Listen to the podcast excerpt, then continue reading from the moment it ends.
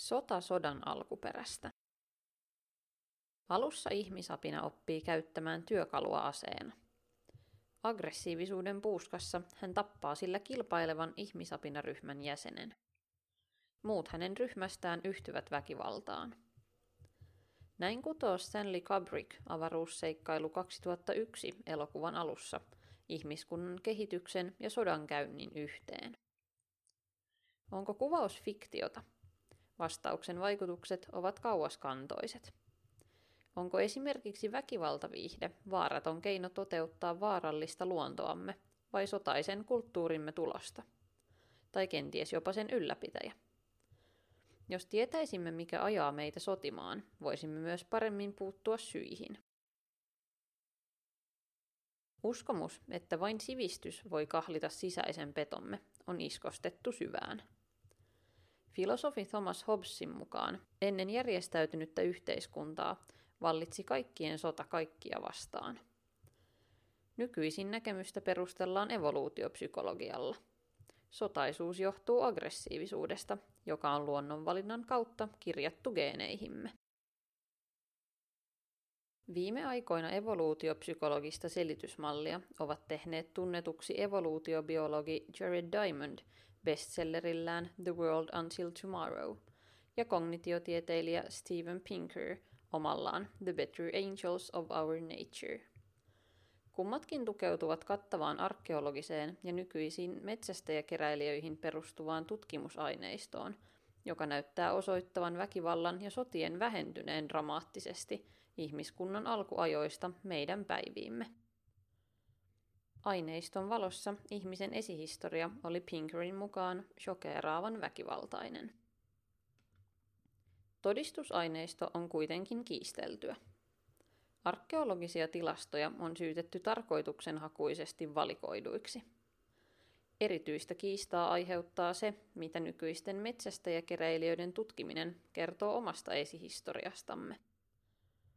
Kaikki ihmiset hankkivat elantonsa metsästämällä, keräilemällä ja kalastamalla 12 000 vuotta ennen maanviljelyn yleistymistä.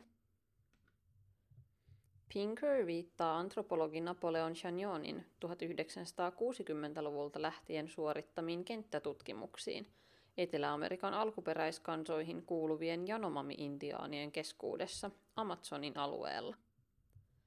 Chagnonin mukaan aggressiivisimmat ja sotaisimmat Yanomami-miehet saivat eniten naisia ja siten myös eniten jälkeläisiä. Tästä Chagnon päätteli, että luonnonvalinta on tehnyt luonteestamme sotaisan – Tutkimustuloksen yleistys on ongelmallinen. Chagnon poimi yhden nykyisen yhteisön, joka hankki vieläpä eläntonsa osittain puutarhan viljelyllä, edustamaan kaikkia menneen ajan metsästä ja keräilijöitä. Åbo Akademiin tutkimus.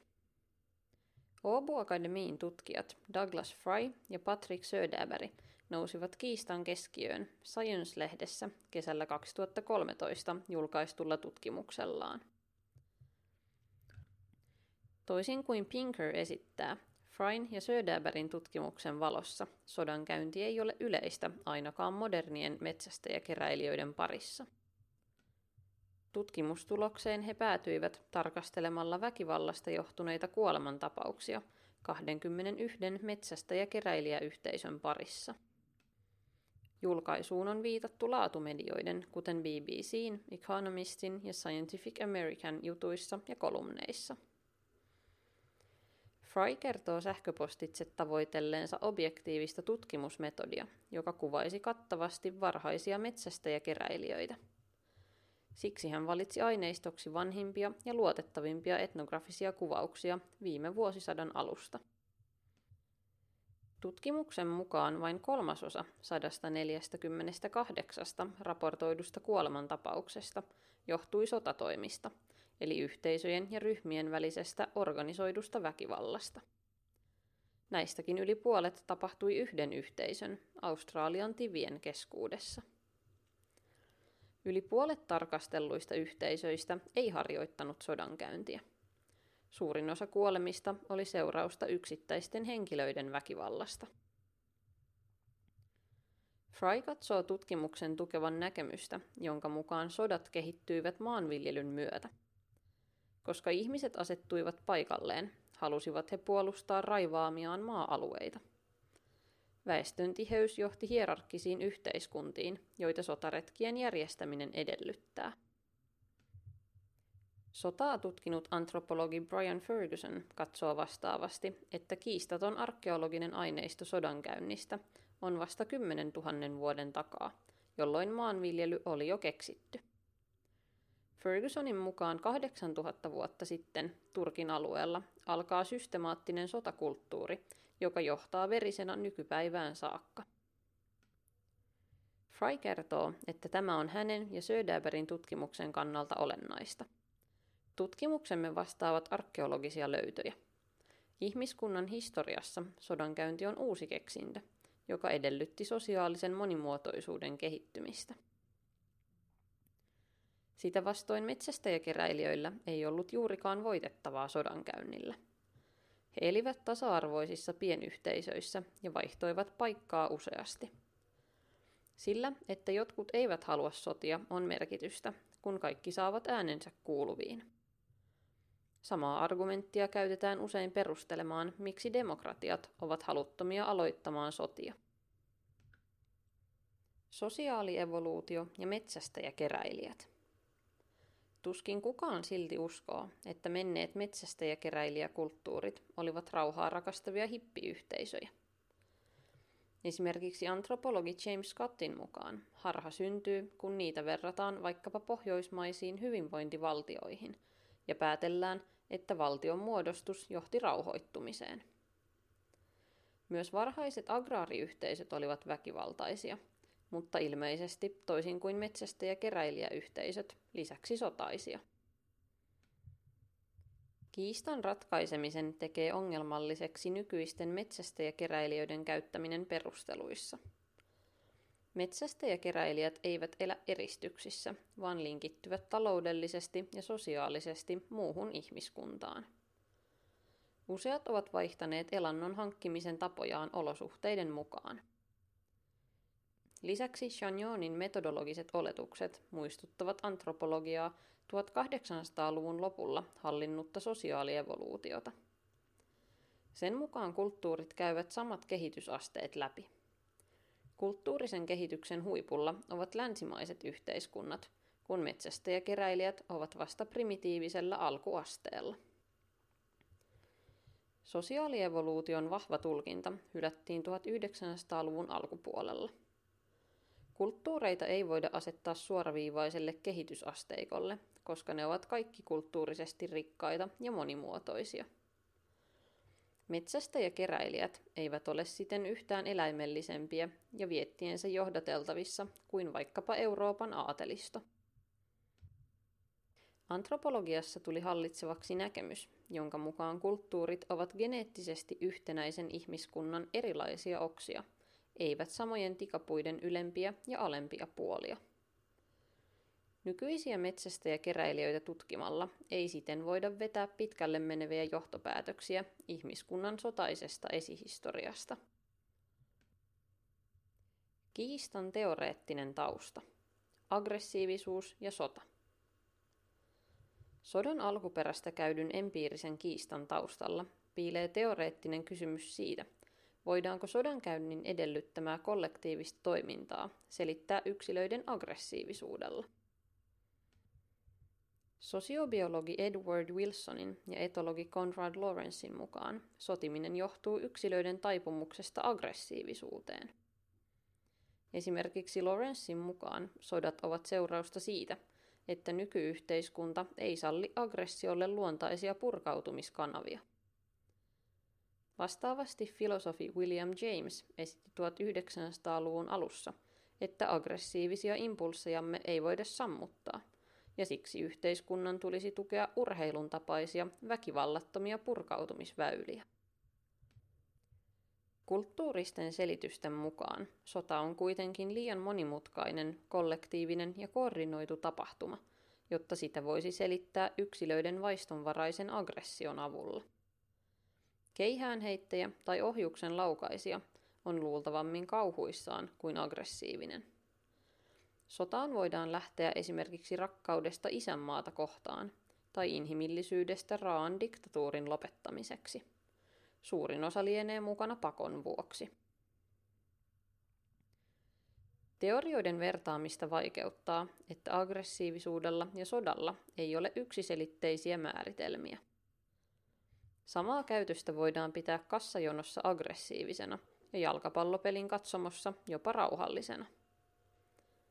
Hondurasin ja El Salvadorin välinen jalkapallosota vuonna 1969 johtui osittain tappelusta MM-jalkapallokatsomossa – mutta on määritelmäkysymys, milloin varsinainen sota alkoi. Kenties uskottavan selityksen tarjoaa erilaisten lähestymistapojen yhdistäminen. Ihmisen evoluutiossa kulttuuri ja biologia kietoutuvat yhteen. Alttius aggressiiviseen käytökseen on varmasti ollut ihmisevoluutiossa keskeinen selviytymiskeino, ja siksi yksi syy väkivaltaiseen luonteeseemme. Toisaalta eritoten koordinoitu sotatoimi edellyttää tietynlaisia kulttuuri- ja ympäristötekijöitä.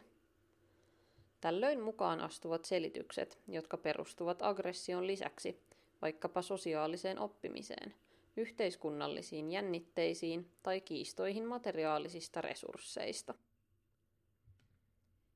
Kiista sodan syistä ei ole vain teoreettinen, vaan selityksellä voi olla hyvinkin konkreettisia seurauksia. Yhdysvaltain presidentti Barack Obama sanoi Nobelin rauhanpalkintopuheessaan, että sota ilmeni muodossa tai toisessa ensimmäisen ihmisen kanssa. Tästä hän päätteli, että meidän täytyy alkaa hyväksyä raskas totuus. Emme tule hävittämään väkivaltaisia konflikteja elinaikanamme.